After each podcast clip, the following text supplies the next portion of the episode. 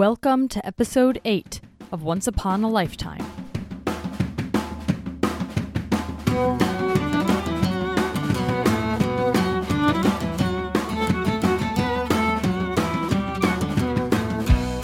So, we are back with the eighth episode of the podcast overall, but the third episode of our series on Eunice Kennedy Shriver. The end of our last episode dealt with Rosemary Kennedy's lobotomy and the beginning of World War II, and the Kennedys move back to the United States after their sojourn in England. While Eunice is 20 at this 1942, she moves to Stanford because Jack had been in Stanford, and you know, he has the same illness that she has.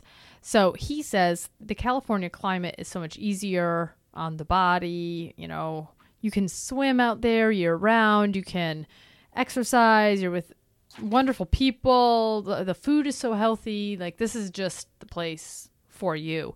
Plus, it will really challenge you intellectually. And he knows, you know, his younger sister's smarty pants and should probably be more challenged than she's being. So she goes to tra- to Stanford and she just thinks it's great. She loves it. She takes an Eastern religions class in order to better understand the Japanese people because Pearl Harbor happens right after she gets there. And there's all this talk about should we let the Japanese students still on campus or not? And there's a real push for yes, we should. They are not bad people. And so she takes this this Eastern religions class just to better, you know, relate to them, which I think is a early sign of her inclusiveness. She's already she's just very much already looking kind of in the direction she's going to continue going in the rest of her life. The fact that she would consider that An open mindedness. very open-minded. real- She's very sincerely Catholic. She believes her own beliefs Yes. deeply. But she's also really inclusive. It's a interesting combination. Yeah. She's very inquisitive. She's also very active. For all of her poor health at this time, she still joins all the clubs. She goes skiing, skating, swimming, public speaking, fencing, like in her spare time. Right. Yeah. When? And well, and Rose actually comes out in April and October to live with her and like audits a class. yeah, And they go to class together. she takes her out. Strange. It's very strange. right? She Hey, mom, welcome to my life. she loves it though. Eunice invited her. Yeah. I know. yes. really funny. I know. I have little question marks in my books. Really? Really? But yes. They love each other. They I mean, do. Eunice Yes. mom, Well, in the end, she finishes up her last term at Stanford in June of 43, but because her weight keeps dropping, then her mom actually makes her come home and finish her classes at um In Radcliffe. at, at Radcliffe. right. Because she's like uh, she, and she says, I just feel better with her here, close to me, where she won't be eating all those slimming foods.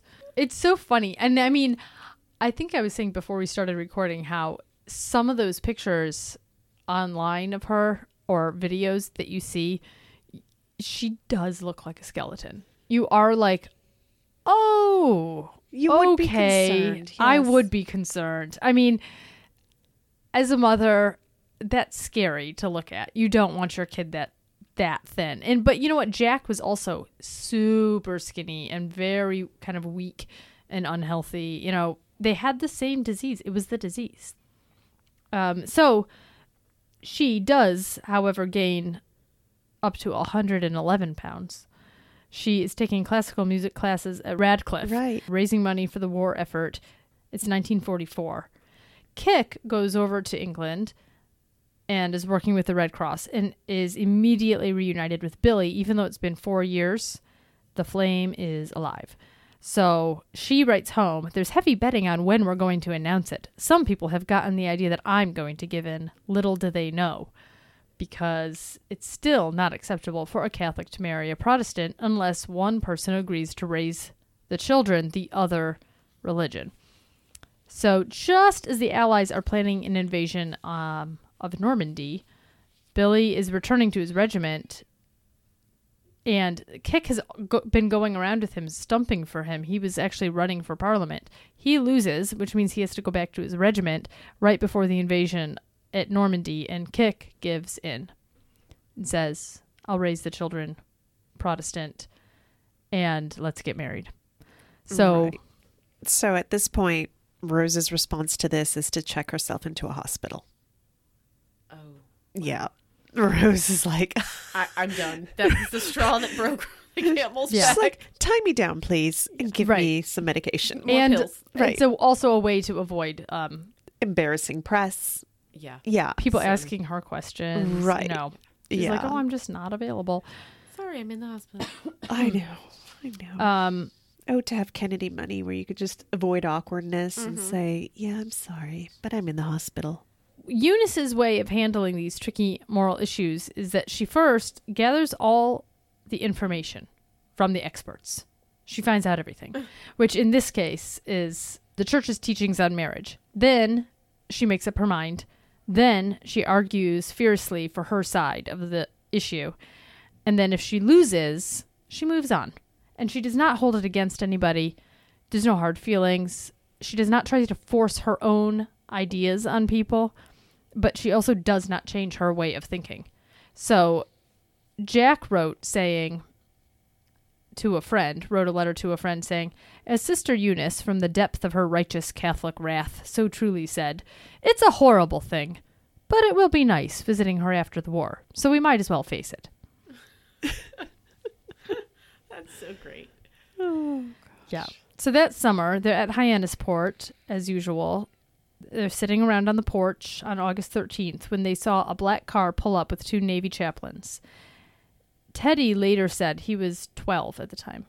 Teddy said, Mother looked up from the Sunday paper she'd been reading in a tiny rocking chair that only she could fit into. As she received the clerics, she heard a few words, or we could hear a few words missing and lost. So Joe Jr. had volunteered for one last mission, and he was supposed to bail out of a plane that was laden with 2,000 pounds of explosives. I 22,000. 22,000. Joe Jr. was eligible to go home. He didn't have to go on this mission, but it was pretty important because they wanted to kind of surgically strike this one area where the Germans were launching a V 1 rocket. So it's off the coast of Belgium. And if they can like take out this site, it's going to do a lot of good. So that's all probably Joe had to hear. Like, oh, really? A, a mission I don't have to do, and yet it'll do a lot of good. Like, it's a very Kennedy thing, I think, to. Right, heroic. Right, right. So the plan is is that they were going to like push a button so that the explosives would detonate and then they were going to bail out like and have like a few seconds or whatever to bail out, parachute to safety and so on and the plane was going to go on and hit the site. But I guess something went wrong and it exploded when they pushed the button. They had no time to bail out. It just it was all over for poor Joe Jr. and his his co-pilot. So that yeah. So Joe was dead along with Joe Sr.'s sort of hopes and dreams from he was the chosen child. He was the anointed one. And so everything is kind of shifting there. Right. Um, and then one month later, on September 16th, Joe had to tell Kick that he had just been informed that Billy had been killed by a sniper. Oh. And she writes in her diary, So ends the story of Billy and Kick. So she's a 24 year old war widow. And Joe Jr. is gone. So now we see Eunice is completing her degree. She's finally managed to patch together some kind of education, some kind of college degree out of her. Swiss cheese education. Right, right. And, you know, by all means, I'm sure she got a lot of knowledge in there. It was just like an unconventional educational experience, like all of it has been for her. But she heads off to DC and she has an offer from the Office of Special Investigations and from the OSS. But, you know, typical Kennedy kind of thinking, like she just imagines that something's going to happen for her. She goes, I'm just going to hold out for the State Department. And sure enough, I think that Joe is somewhere pulling some strings because that's what she ends up getting. She gets assigned to the Special War Problems Unit. So the office she's an assistant in is responsible for more than 400,000 prisoners in the U.S., which they were mostly in the South um, to reduce the cost of heating their accommodations.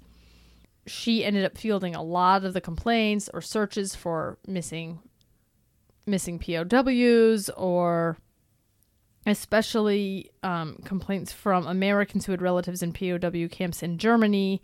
So she was just kind of dealing with a lot of that correspondence that's coming in and out of that office.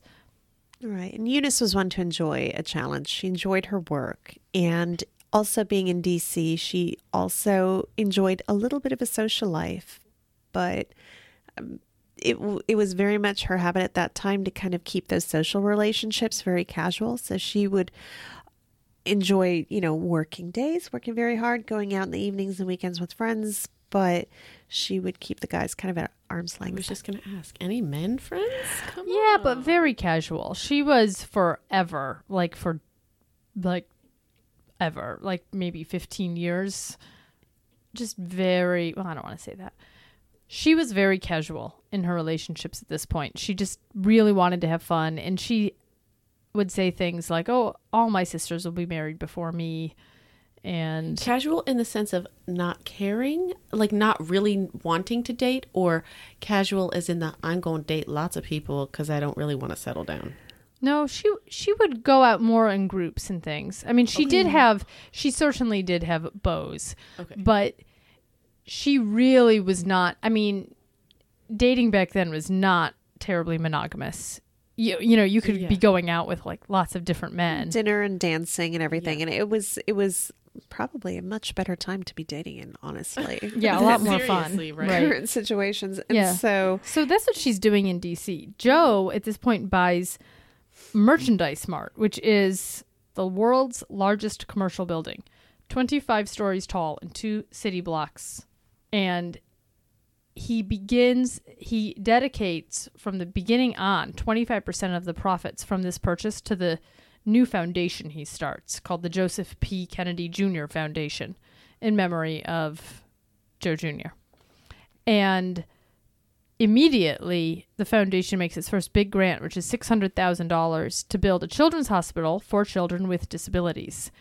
Now joe makes sure that when they give this money to the cardinal who's going to build this hospital that there's a picture of jack handing the check over in all of the newspapers. So the charitable giving of the foundation and the political future of the newly anointed Kennedy are always kind of linked. You see this sort of right thing It- it happening for a long time. very good for optics and pr to kind of push jack forward in in the place of joe and and show him doing good right. things with the foundation At the same time that he buys Merchandise Mart, he also helps to pay off the debts of a corrupt congressman from Massachusetts so that this congressman can then run for mayor of Boston. And what that does is it leaves a seat open for Jack to run for.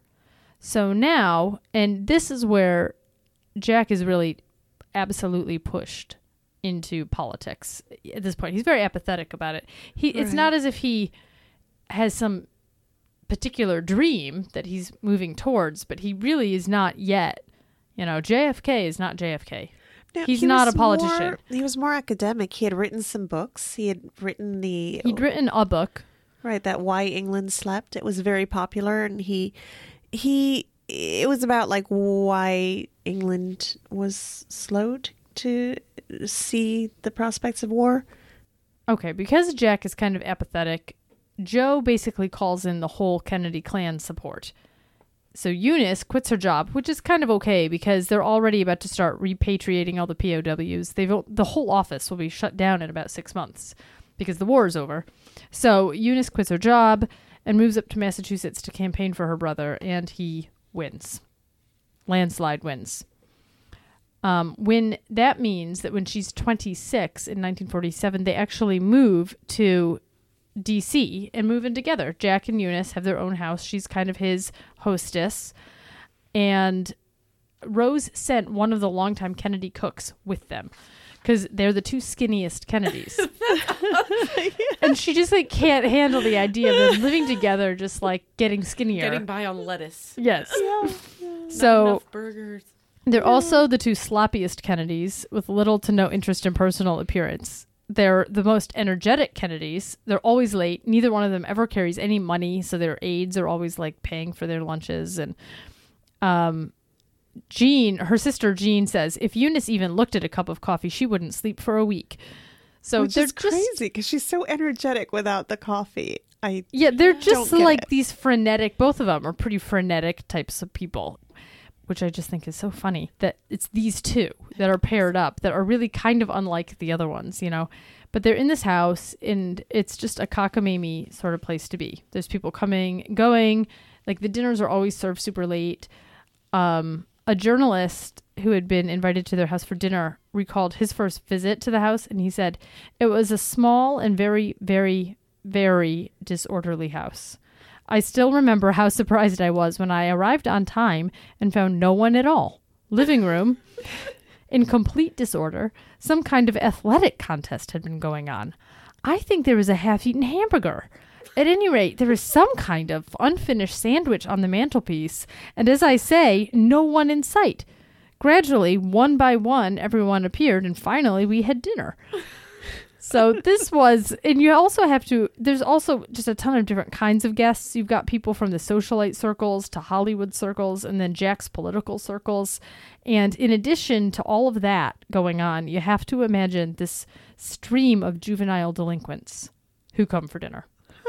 Because Eunice's new job was special assistant to the U.S. Attorney General on the problem of juvenile delinquency, and she, you know, dove headfirst into not only the kind of reports and fundraising and all that, but also she really wanted to meet these delinquents. So she would go to these places and bring them home with her to give them a square meal and Yep. say, We want you to be happy children. Happy children become happy men and women.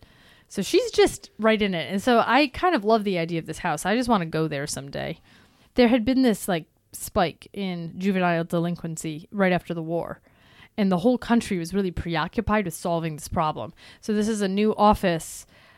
And because the government had said start this office, but had not given it any money, Joe Kennedy said, "Well, like I'll give I, like my daughter can work there for free." So she goes there basically this one woman show. She just shows up and starts trying to solve these problems. Um and she's not really she's not really timid or, you know, nervous like new girl on the scene. No, she's just like immediately starts she starts sitting on committees and realizing that nobody really has a good grasp of what to do. Right, right. And she has no staff. She doesn't even have a desk. The government didn't want to allocate resources to the problem.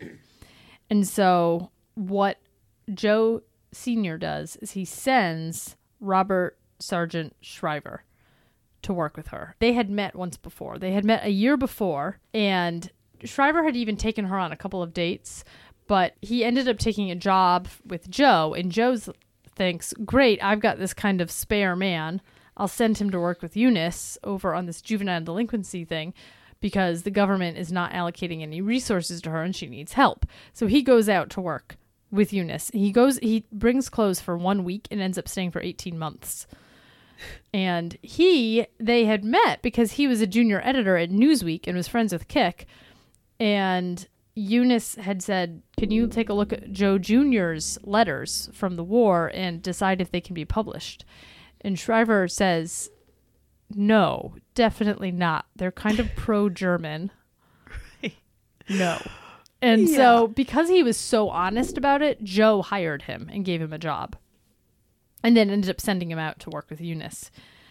Um, he says about her at this point never had I met a woman so intelligent, so sure of herself, and so well versed on so wide a range of topics. We ranged from domestic policy to world affairs to religion, to her experiences abroad, to her interest in the problems of juvenile delinquency. I was dazzled by her intellect and seriousness. And a friend of theirs, who was the same man who introduced Jackie to Jack, said Sarge was in love with Eunice. Eunice was not so sure that she was romantically interested in Sarge, but she was not fickle in her demands. She worked with him all day, calling his name again and again Sarge! Sarge! Sarge! in an overwrought voice that was less a request than a command. So the truth was Eunice not dazzled. He was dazzled, she's not dazzled. She's pretty much absorbed with her work and her interests, and she's very seriously considering a religious vocation still. She's just not sure she's ever going to get married. So she's so seriously considering it that Rose actually announces it to it at a dinner party that she's going to enter a convent. She tells the whole group of people.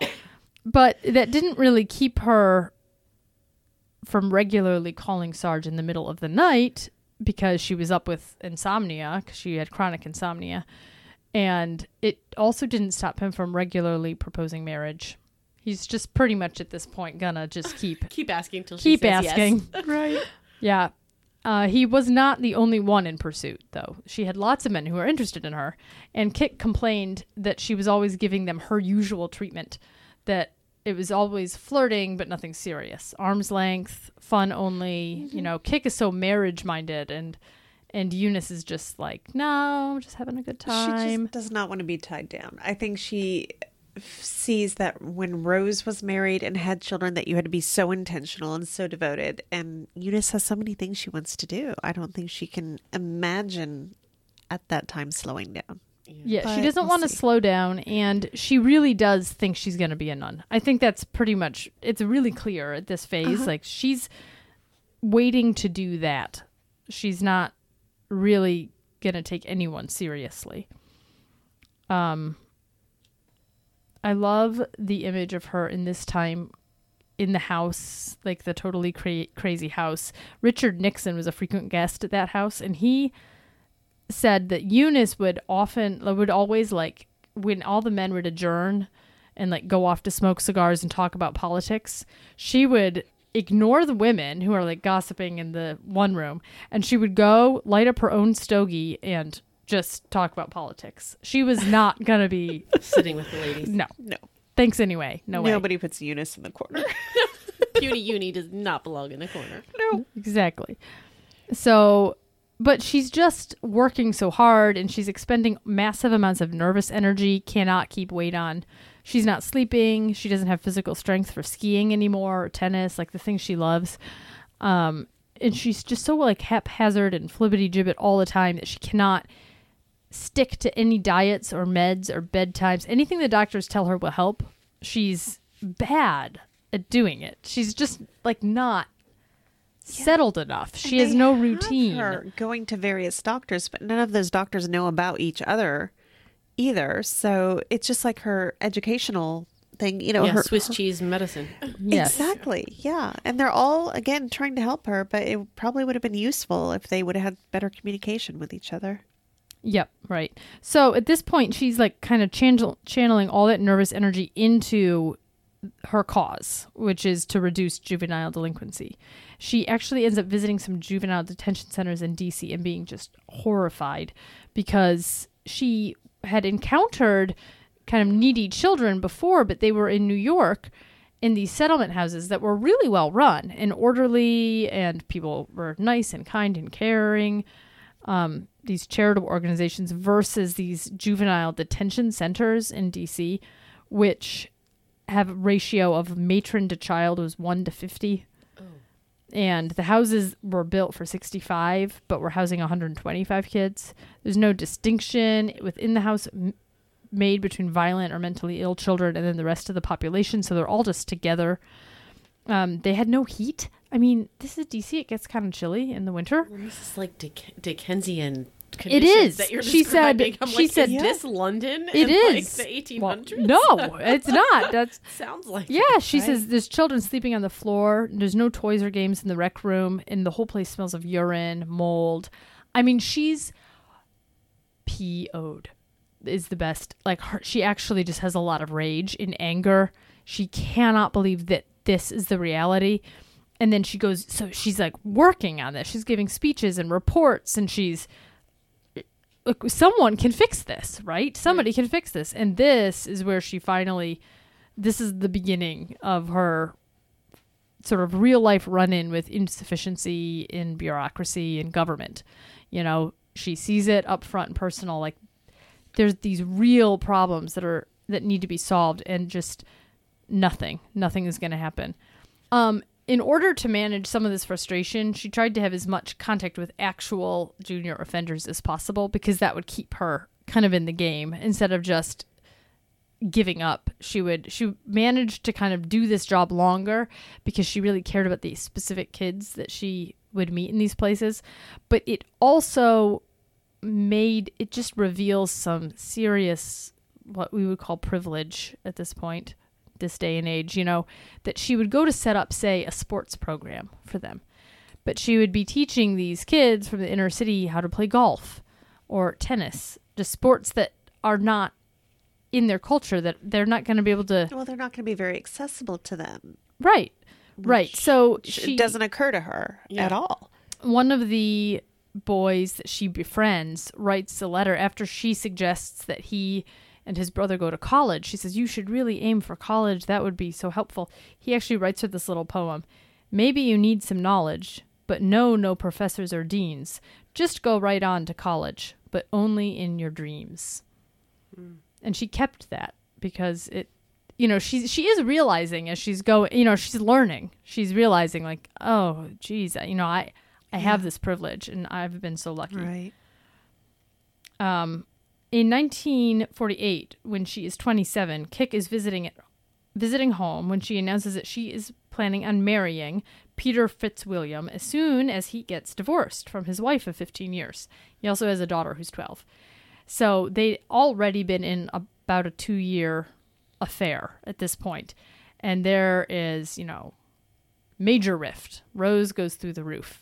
Eunice is trying to smooth things over by asking Bishop Fulton Sheen to meet with Kick, and he agrees and she stands him up. She stood up Fulton Sheen. Yeah, she did. Oh heavens! Yep. Oh, that's So- what Rose must have said. I oh. know. So then Rose tried to intervene by flying over to England to dissuade her, but that was unsuccessful. And so a month later, Kick was in France with Fitzwilliam, and her father was also, Joe Sr. was also in France. And so she convinces her father, okay, you can at least meet him, at least meet Fitzwilliam. So they agree to. And on their way from Paris to the French Riviera, Riviera the weather turned very bad, and all the commercial flights had been canceled but Fitzwilliam insisted on chancing it. Eunice answered the phone at midnight, and it was Kick's passport that was found, and she had died in this plane crash. So it's just one. So uh, that's the third real Kennedy tragedy. I think you've got Rosemary's birth.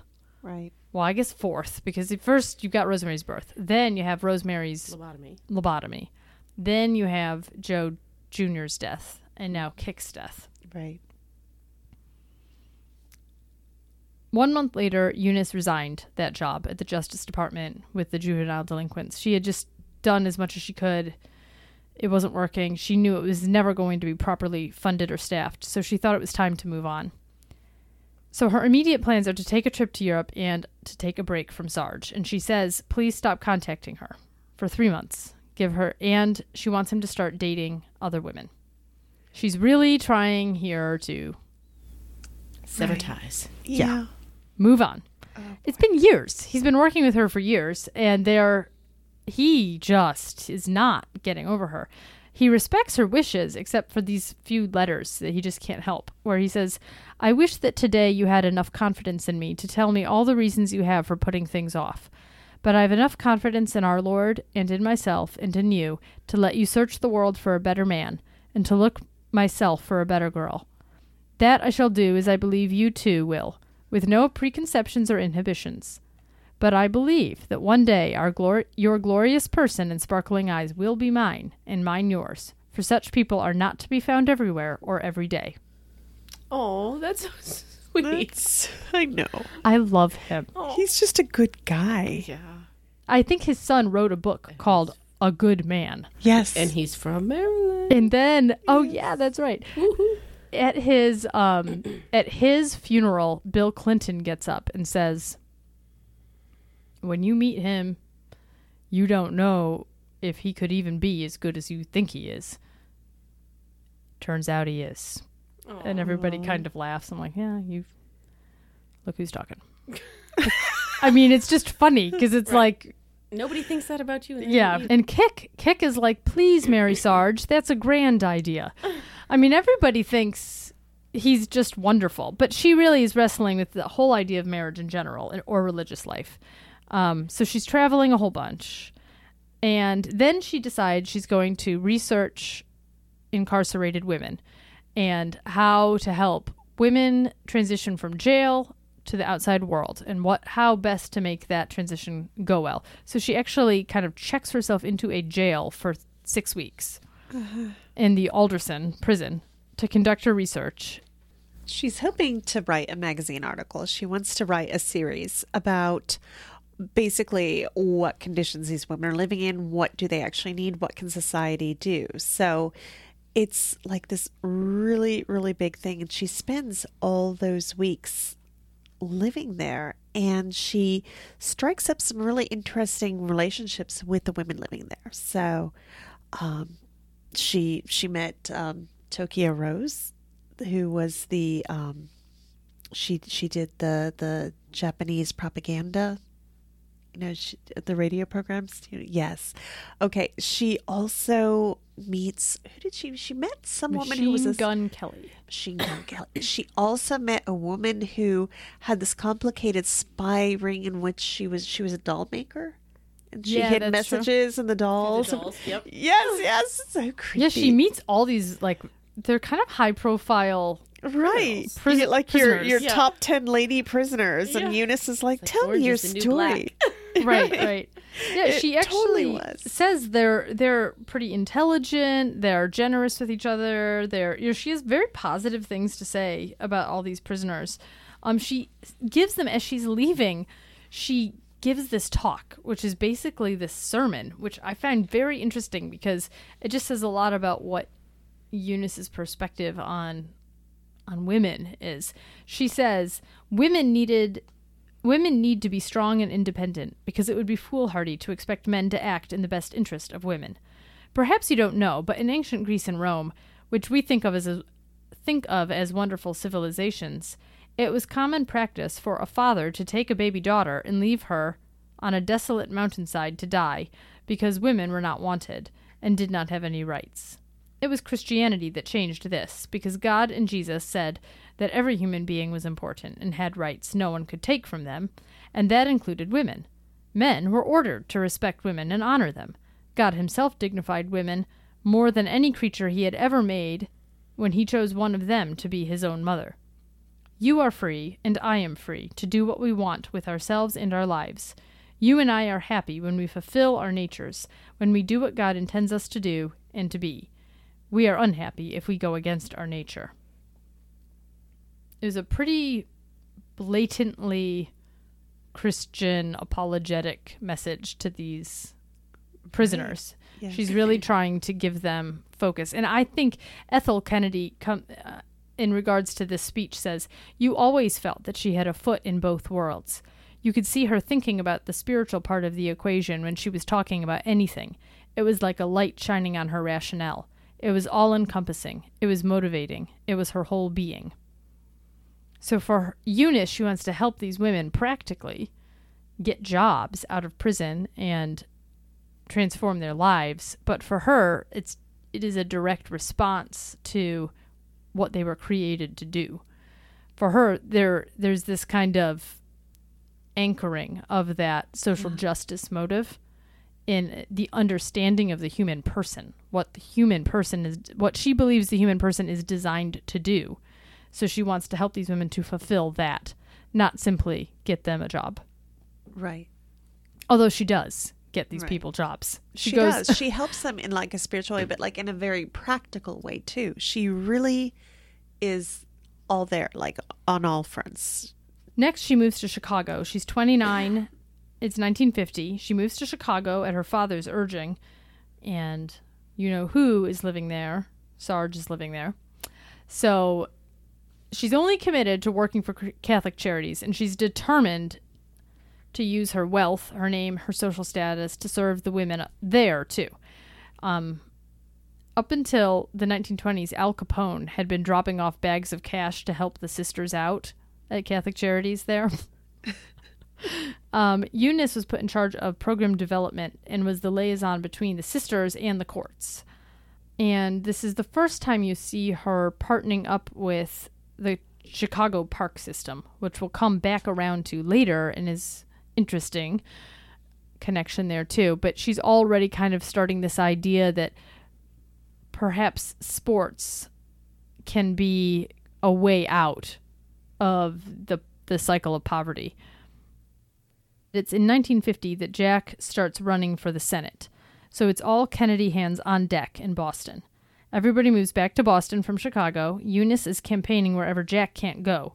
People just really loved the clannishness of the Kennedys and decided they really felt like it was almost as good to meet any Kennedy as to meet the Kennedy. Like it didn't matter if it was Jack or Eunice or Jean or Pat.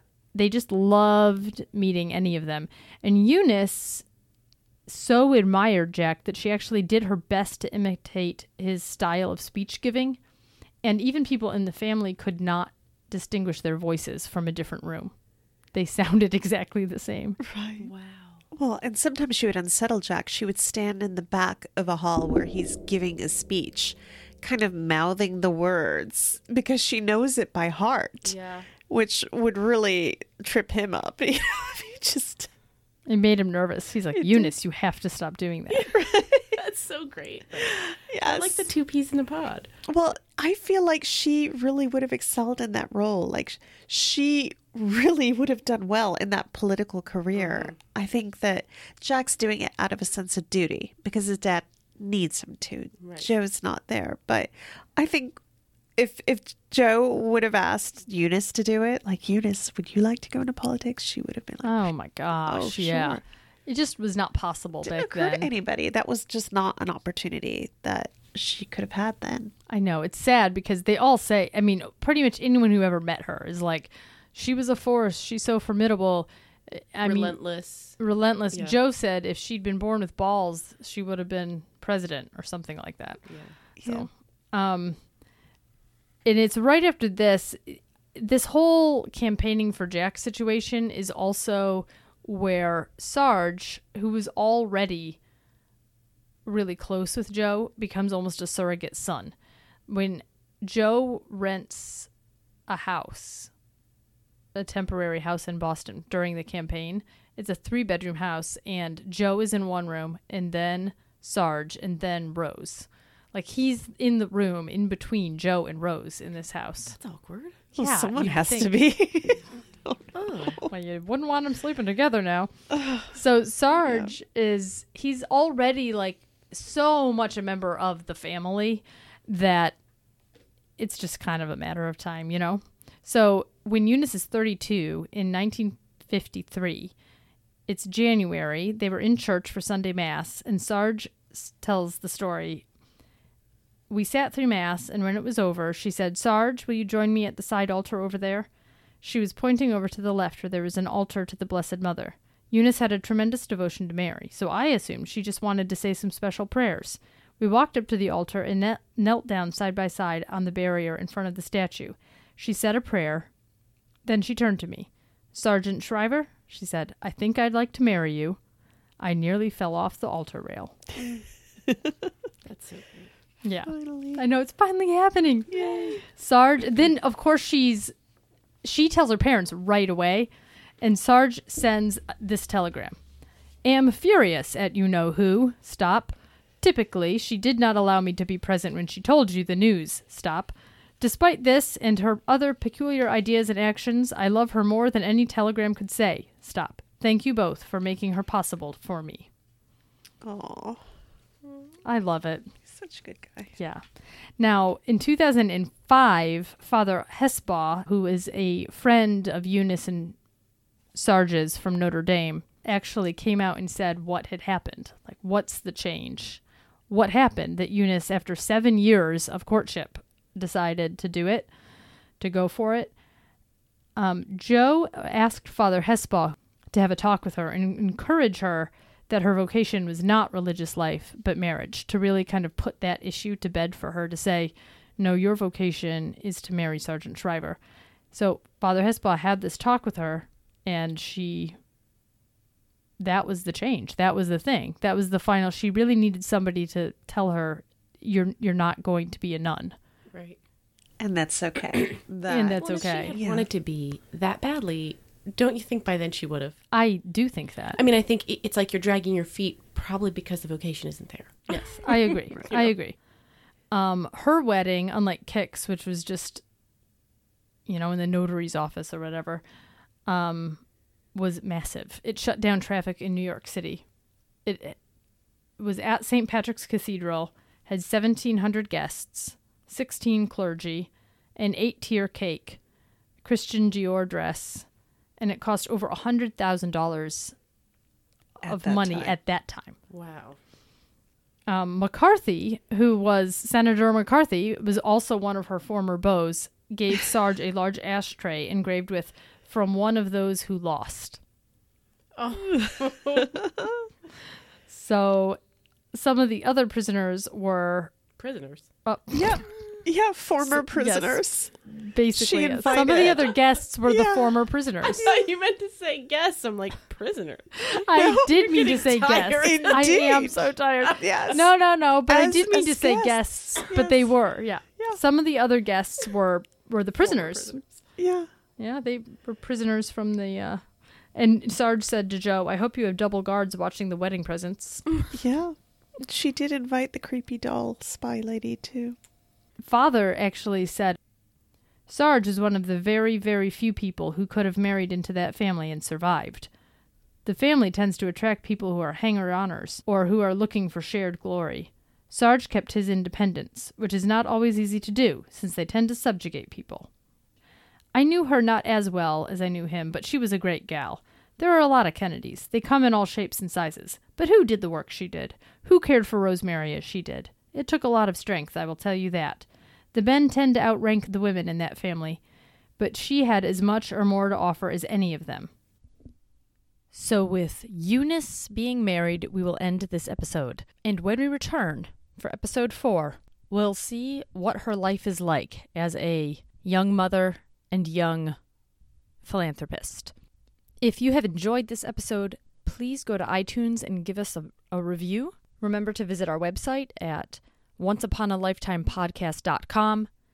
And this episode and the last two episodes deserve a special thanks to Evan Cresta for mixing and editing. Join us next time. Bye bye.